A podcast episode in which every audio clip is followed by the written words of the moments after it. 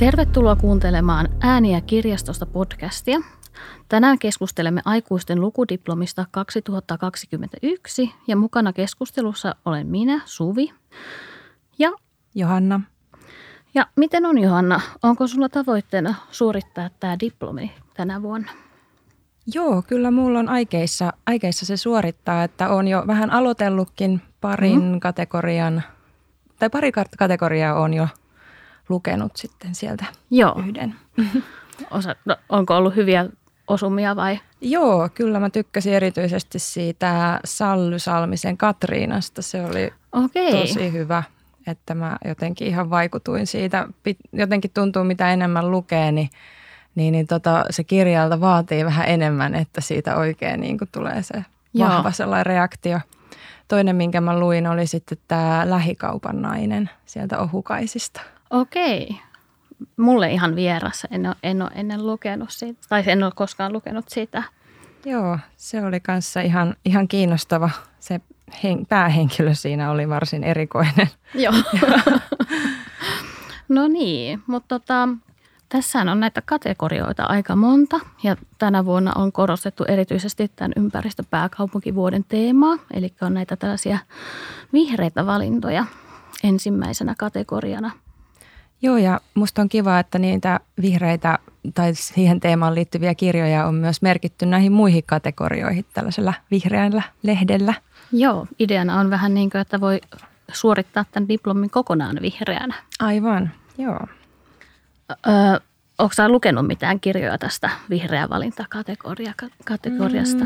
Nyt mä katson tätä, niin mä en ole tajunnut näistä mitään lukea. On kyllä tuttuja kirjoja on paljon, mutta ei ole sellaisia, mihin itse olisi tarttunut vielä. Joo. Itse voin suositella Emmi Itärannan Teemestarin kirjaa tai sitten tätä Maija Lunden Mehiläisten historiaa, jotka on itse lukenut. Molemmat oli mielenkiintoisia ja hyviä kirjoja. Okei, joo. Teemestarin kirjaa mä itse asiassa monta kertaa miettinyt just, että haluaisin tarttua siihen. Ja sitten sä puhuitkin jo tuossa, että sä oot tuosta seuraavasta kategoriasta Ohukaiset lukenut nyt yhden kirjan. Joo. Mulle tämä on jotenkin ihan vieras, että en tiedä, että onko mä sitten jostain syystä paksukaisten syystä. Joo. En mäkään yleensä ihan näin ohuita kirjoja lue. Siis äkkiähän ton luki just ton Sayaka Muratan kirjan, mutta että voisihan näitä enemmänkin harrastaa. Miksei? Ne olisi tosi välipaloja. Kyllä. Onko sulla joku kategoria, joka sua erityisesti kiinnostaa täällä? No runothan mua kiinnostaa aina, että ne on tietysti sellainen yksi suosikkikategoria. Sitten tämä hämmästyttävää, mutta totta vaikuttaa myös sellaiselta niin kuin kiinnostavalta. Joo. Täältä mulla on itse asiassa lainassakin jo yksi kirja, tämä Johanna Vehkoon Valheenpaljastajan käsikirja. Okei, joo. Mä oon lukenut sieltä sen merikirjana. Joo. Merikirjahan oli tosi mielenkiintoinen kirja. Siis se on tällaisen Morten Struxnessin kirjoittama ja tässä kirjassa kalastellaan tällaista jättihaita täältä Norjan Lofooteilta ja he kalastaa sitä niin kuin täällä kumiveneestä. Okei, kuulostaa aika haasteelliselta. Joo. Sanotaanko näin? Joo. Eli tämä hai, mitä he täällä metsästää, niin on tällainen jäähai. Ja se voi olla sen 1 tonnin painoinen. Oho. Ja niitä on 2 miestä, jotka siellä kelluu siellä merellä. Ja sitten he käyttää kohona tällaista poijua ja sitten heillä on sellainen valtava koukku, jolla he yrittää pyydystää tämän hain. Tuli herää kysymys, että mistä tämä idea on lähtenyt? He mennään kumiveneellä kalastelemaan tällaista. No tämä Morten itse asiassa kertoo siinä kirjassa, että hän ei ole koskaan tällaista jäähaita nähnyt. Ja sitten tämä hänen ystävänsä Hugo sanoo, että sitten hänen täytyy niin kuin käydä kalastamassa tällainen otus. Niin. Sinänsä ihan järjetön keissi, koska tällaisella jäähain liha on ihan myrkyllistä. Siitä saa hallusinaatioita. Okay. Ja no tietyt porukat voi kiinnostaa. Joo, mutta sitten sillä on kai sitten joku ravinteikas maksa, minkä takia sitä on aiemminkin pyydetty. Okei. Okay. Mutta tämä on myös näitä vihreällä lehdellä merkittyjä kirjoja, jo tässä hirveästi pohditaan sitten tätä luontosuhdetta ja erityisesti merta ja ihmisten luontosuhdetta. Ja hän hienosti kirjoittaa sinne väliin sitten tällaisia erilaisia legendoja merestä ja omituisia sattumia, mitä on tapahtunut sitten siellä Lofooteilla. Siellä oli esimerkiksi Norjan omat puolustusvoimat tykittäneet jotain kalastajakylää ilman, että oli tietoisia siitä, että siellä on ihmisiä ja kaikkea tällaisia, tällaisia pikkuhommia siellä. Niin tosi mielenkiintoinen ja välillä vähän kammottavakin, kun jäähaissa saattaa olla kaikenlaisia loisia esimerkiksi silmissä ja muuta. Joo, ei kuulosta kovin mukavalta. Tosiaan Lofootit paikkanahan on tosi upea, että siellä on tullut joskus käytyä, että siinä on varmaan. Kovasti tässä kyllä maisemaa kehutaan ja kuvataan, että se olisi ehkä sellainen paikka, mihin itsekin haluaisi joskus päästä käymään. Suosittelen lämpimästi kyllä. Tietokirjoja olisi hyvä lukea muutenkin enemmän. Jotenkin aina tuntuu painottuvan tuohon kaunokirjallisuuteen toi oma lukumieltymys. Mulla on ihan sama juttu. Jostain syystä tietokirjat on tosi vaikea starttua niihin, että vaikka tämäkin osoittautui tällaiseksi tosi hyväksi elämykseksi, niin en tiedä, että miksi se on niin hankalaa se tietokirjan lukeminen. Niin, että onko siinä sitten ehkä kun se tarinaan tarttuminen on jotenkin, sä tiedät mitä siellä on vastassa, mutta tietokirjassa ehkä sitten siellähän voi tulla, tai sitten kun se on niin erilaisia tapoja käsitellä sitä tietoa tavallaan. Kyllä, että mutta tässäkin on tosi kiinnostavia näitä ja näähän on valittu sen perusteella, että nämä olisivat sellaisia elämyksellisiä kirjoja sitten, että yhdessä vaiheessa musta ilmestyikin paljon semmoisia aika tarinallisia, tai musta tuntuu, että ne on ehkä nykyään edelleenkin tulee aika tarinallisia tietokirjoja, mikä on toisaalta hyvä, että kaikki ei jaksa ehkä semmoista hirveän tieteellistä tekstiä lukea. Kyllä. No sä puhuit aikaisemmin niistä runoista tuossa noin, niin haluaisitko sä? Joo, mä voisin itse asiassa yhden vinkin antaa, mä lukaisin.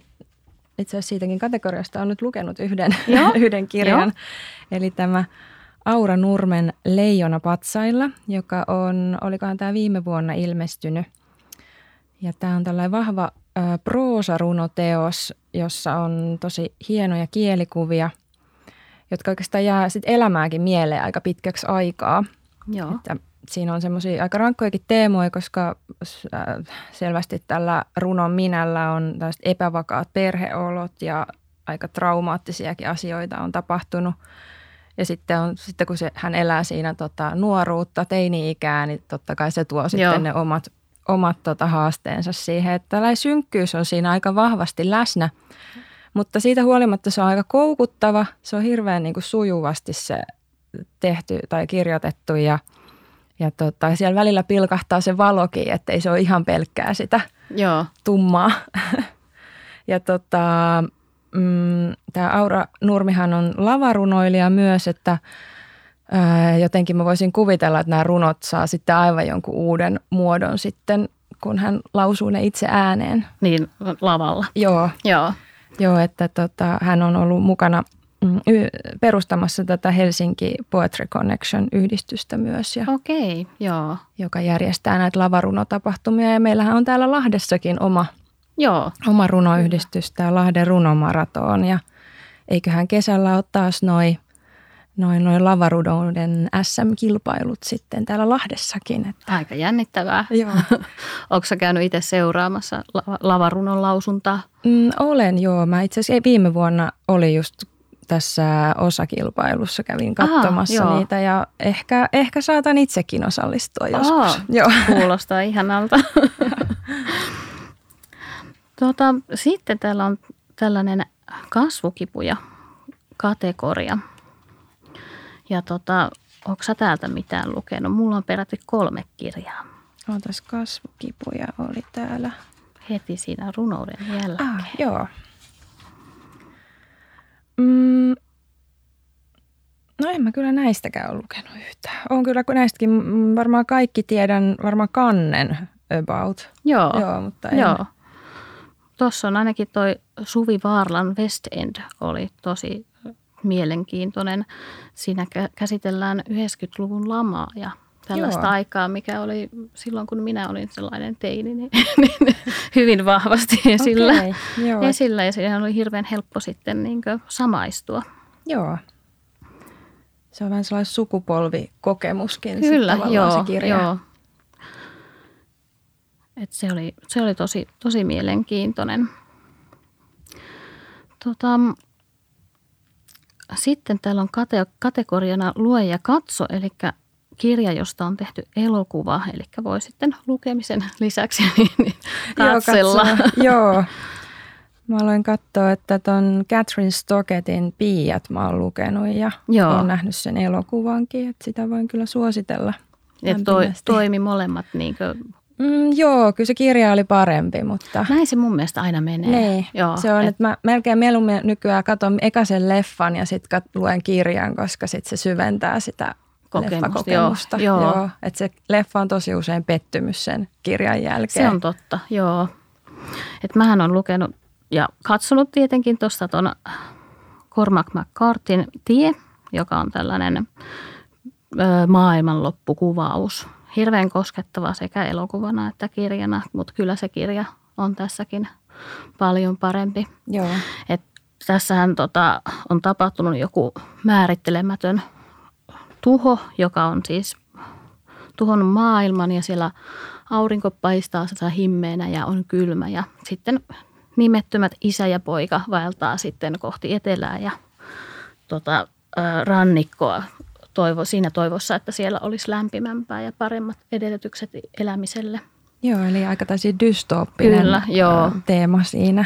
Joo, ja siis niin kuin hyvin synkkä se maailma. Ihmiset on raakoja toisilleen ja heiltä joutuu piiloutumaan, mutta sitten samaan aikaan hyvin koskettava ja herkkä ja sellainen toiveikas, kun se tällä isällä on kuitenkin se poika siinä ja se poika sitä maailmaa ihmettelee. Hän ei ole niin koskaan nähnyt sitä edellistä maailmaa. Aivan, niin sehän on hänen todellisuus tavallaan ollut koko ajan se, mikä siellä nyt on. Hyvin sellainen inhimillinen kuvaus.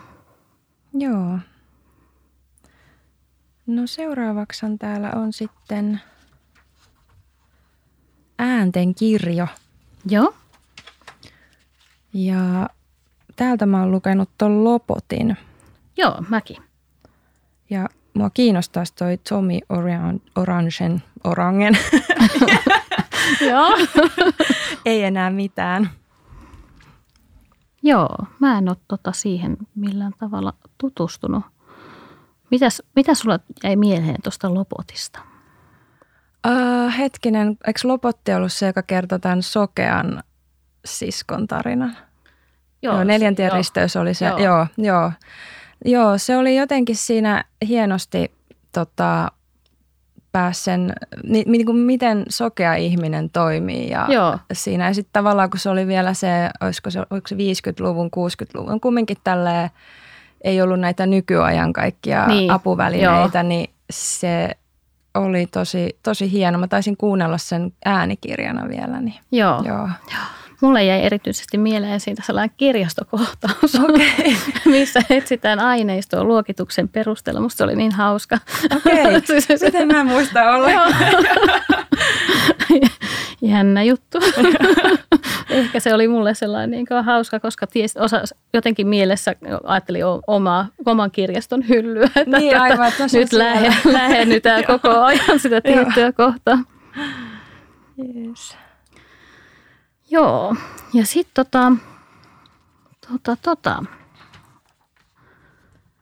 faktasta fiktiota -kategoria on mulle ehkä sellainen, mistä en ole ainuttakaan lukenut. Mäkään en ole tästä lukenut kyllä yhtään, että... Mua kiinnostaisi se Selja Ahavan toi Nainen, joka rakasti hyönteisiä. Joo. Siinä on kaunis kansi. Niin ihan on. Siis se kannen perusteella voi jo sanoa, että... Joo, se muakin kiinnostaa siinä mielessä, kun mä oon lukenut häneltä sen Taivaalta tippuvat asiat. Ja mä tykkäsin siitä. Se oli semmoinen novellikokoelma. Joo. Niin mä veikkaan, että tämä hänen tyylinsä on varmaan kuitenkin aika samanlainen tässäkin. Tai no mistä sen tietää ennen kuin lukee. Niin.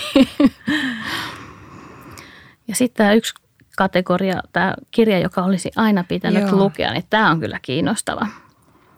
Täällä on, itse asiassa täältä mä oon varmaan eniten kyllä lukenut. Ai oot? Joo, mä aloin katsoa, että no eniten siis ennen Katriinaa mä olin lukenut siis ton Huxleyn Uljas uusi maailma ja Janssonin Muumipappa ja Meri. Ne oli. Itse asiassa tuo Huxley on yksi mun suosikki skifikirja. Okei. Okay. Sen mä oon lukenut vissiin 2-3 kertaa. No niin, joo. Mua on aina kiinnostanut toi Walden elämää metsässä. Joo, se olisi kyllä semmoinen, mulla on kanssa ollut tavoitteena pitkään, että mä lukisin sen. Niin, suorastaan niin kuin vuosia itsellä on roikkunut se, että se pitäisi lukea, mutta ei ole jostain syystä sitten vielä päätynyt. Tässä kirjassahan, niin kuin, eikö tämä kerro siitä, kun tämä päähenkilö rakentaa metsään rannalle mökin ja pyrkii tällaiseen luontosuhteeseen ja omavaraisuuteen. Joo. Hän niin kuin kokee, että tällaisena, kun asuu luonnossa, niin on oikeasti vapaa. Olikohan se jotenkin näin se tavallaan se ydinajatus siinä, ja hän sitten pohdiskelee sitä metsässä asumista.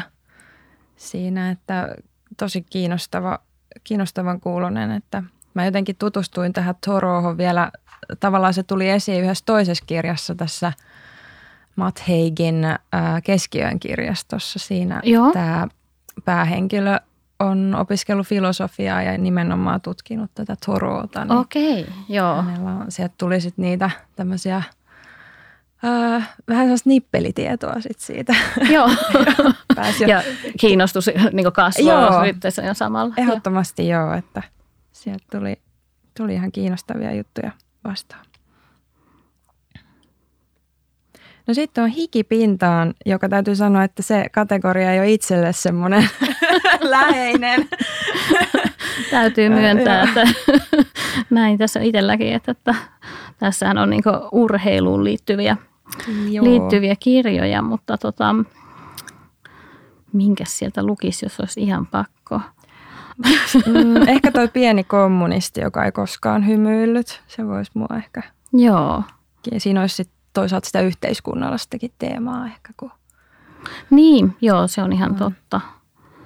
Totta, ja sitten tuossa on toi Jenny Multisillan Yksi teistä kuolee, missä on siis, mikä on tällainen jännäri-dekkarityyppinen, se voisi mennä sellaisena iltalukemisena sitten. Totta.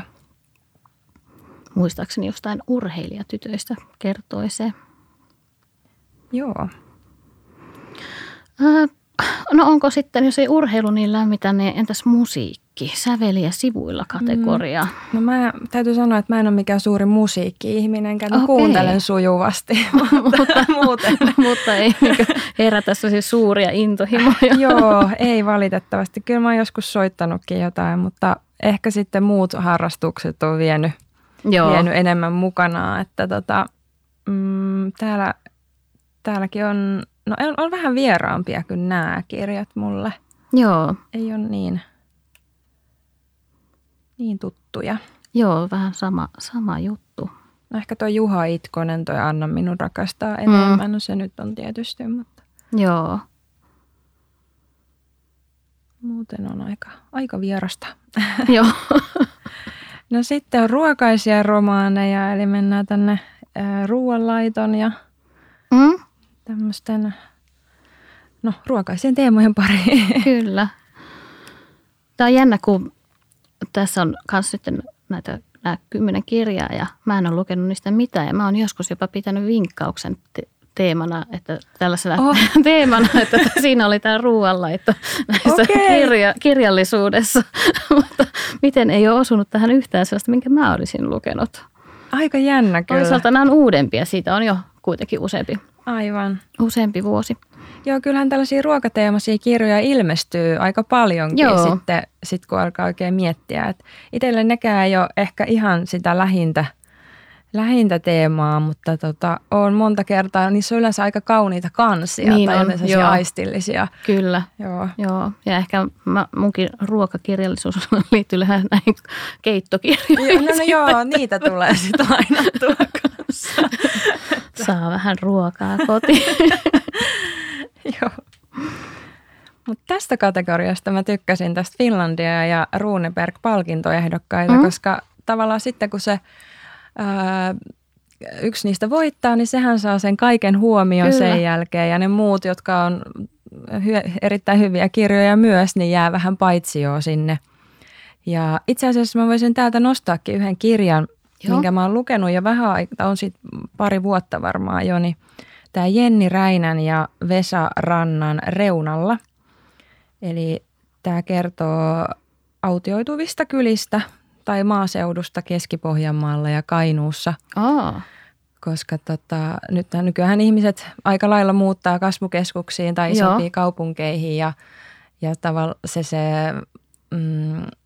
se maaseutu köyhtyy tai tavallaan hiljenee ja sitten siellä, missä on jo paljon, niin se saa yhä enemmän, kun ne ihmiset pakkautuu niihin. Mutta sitten he halusivat tutkia, että ketkä sinne maaseudulle kuitenkin jää, että minkä tyyppisiä ihmisiä siellä on. Ja tässähän oli aivan mahtavia semmoisia tarinoita hyvin erityyppisistä persoonista ja tämmöisistä. Ja mä oon itse siis maaseudulta myös kotoisin ja jotenkin tuli sellainen tuttuuden tunnekin, että siellä on todella niitä persoonia myös, että kun moni ajattelee, no siellä on ne eläkeläiset jää sinne, mutta kyllä siellä on sitten ihan nuoriakin ja lapsiperheitäkin asuu edelleen kuitenkin. Ja voitko ajatella, että itse muuttasit maalle vielä sitten jossain vaiheessa? Joo, miksi ei? Olisi jossain vaiheessa kyllä, että kyllä siellä jotenkin viihtyy. Se on kuitenkin, totta. Että vaikka kaupungissakin on omat hyvät puolensa, kyllä mä se ymmärrän, miksi ihmiset muuttaa kaupunkiin, mutta välillä kaipaa vaan semmoista, että olisi ihan hiljasta ja näkee tähtitaivaan ja semmoisia hyvin simppeleitä juttuja. No itse asun sillä tavalla, että 0,5 kilometrin päässä loppuu katuvalot, niin onhan se ihan luksusta se, kun meet illalla parvekkeelle ja katot ylös, niin siellä on oikeasti tähtiä. Se on mahtavaa. Kyllä. Se on ihan sellaista arjen luksusta. Joo. No sitten viimeisenä kategoriana on tämä uskallatko lukea ja yllätys, yllätys. Tästä mä olen lukenut eniten kirjoja. Onko se sitten se maaseudun pimeys, että siellä on kiva pelätä vai miksi? Vähän lisää semmoista jännitystä. Joo, että tässä on tosissaan niin kaikenlaisia tällaisia kirjoja, jotka on jollain tapaa kammottavia, mutta jollain tapaa sitten sellaisia, että kannattaa lukea, mutta omalla riskillä. Että. Mitä kaikkea sä oot tästä lukenut? Mä oon lukenut tuon Rotukarjan, mikä oli kans tällä vähän dystooppinen maailma siinä. Ja siinä eläimet on niinku kuolleet ja sitten tämä ravinnon tuotanto täytyy korvata jollain muulla ja sitten käytännössä he syövät sitten NS-alempiarvoisia ihmisiä siellä. Joo, mä oon itse lukenut tämän kanssa todella karu kirja jotenkin. Siitä on jäänyt, sit kun siellähän on vielä niitä eläimiä, niin sellaiset kohtaukset, miten niitä eläimiä sitten kohdeltiin on jäänyt kanssa tosi vahvasti mieleen. Ja sitten totta kai se, miten ne niinku käytännössä lahtaa niitä ihmisiä, niin on se aika karua. Se oli tosi rankka, mutta mielenkiintoinen. Ja sitten mä oon lukenut tuon Stephen Kingin Mersumiehen. Se oli tosi hyvä, tällainen dekkarityyppinen, ei niinku suoraa kauhua. Okei. Ja Carmen Molan Verimorsiammen luin tuossa joku aika sitten. Se oli. Siitä on tulossa ymmärtääkseni TV-sarjaa ja muuta, että se oli tosi mielenkiintoinen. Se on vähän ällöttävä, sanotaanko näin. No toi veri itse asiassa ällöttävä elementti. Kyllä, mutta sitten taas siellä Espanjassa he elelevät niin mielenkiintoiset maisemat ja sellainen ihan erilainen kerronnaltaan taas kuin moni muu kirja. Okei. Ja olen lukenut tuon Lolitan Nabokovin. Sehän on klassikko, mutta ei sitä voi lukea sillä tavalla, että hyvä mieli jäisi. Voisin kuvitella, mitä juonesta tiedän. Niin. Joo. Ja sitten Niklas Nattodaakin tämän 1793 on tullut luettua ja sitten tämä Shriverin poikani Kevin. Okei, joo. Että aika monta tästä. No todellakin joo, että mua on kiinnostanut jo pitkään toi 1793, että jotenkin se Tukholman kuvaus sillä.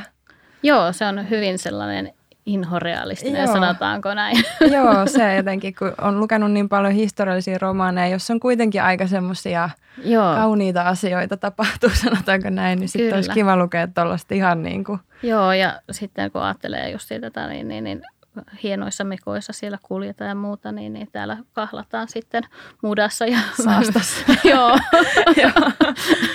Että ei siinä mekon helmat kauaa pysy puhtaana. Joo. Että se on todella se todellinen puoli tästä. Mutta suosittelen ehdottomasti sitä. Joo. Okei. Jees, tässä me käytiin nämä kategoriat nyt läpi ja joo. Siellä tosiaan oli tänä vuonna paljon mielenkiintoisia lukukokemuksia. Olisi luvassa siis ja toivottavasti mahdollisimman moni teistä suorittaakin tämän lukudiplomin. Ja tosiaan, jos diplomikirjat tulee sitten luettua, niin meillähän on myös tämä Lastun vinkkauspalvelu, jonka kautta voi saada itselleen sopivia suosituksia. Niin kuin kirjoista kuin peleistä ja kaikista. Ja elokuvista, musiikista, ihan mistä vaan melkein. Lasten ja nuorten aineistoista ja perheille tehdään myös omia vinkkilistoja. Joo, eli tosiaan ei tarvitse pelätä, että tulisi ongelma, että mitä lukisi. Joo. Mutta ei tässä muuta kuin lukemisen iloa ja moi moi! Moikka!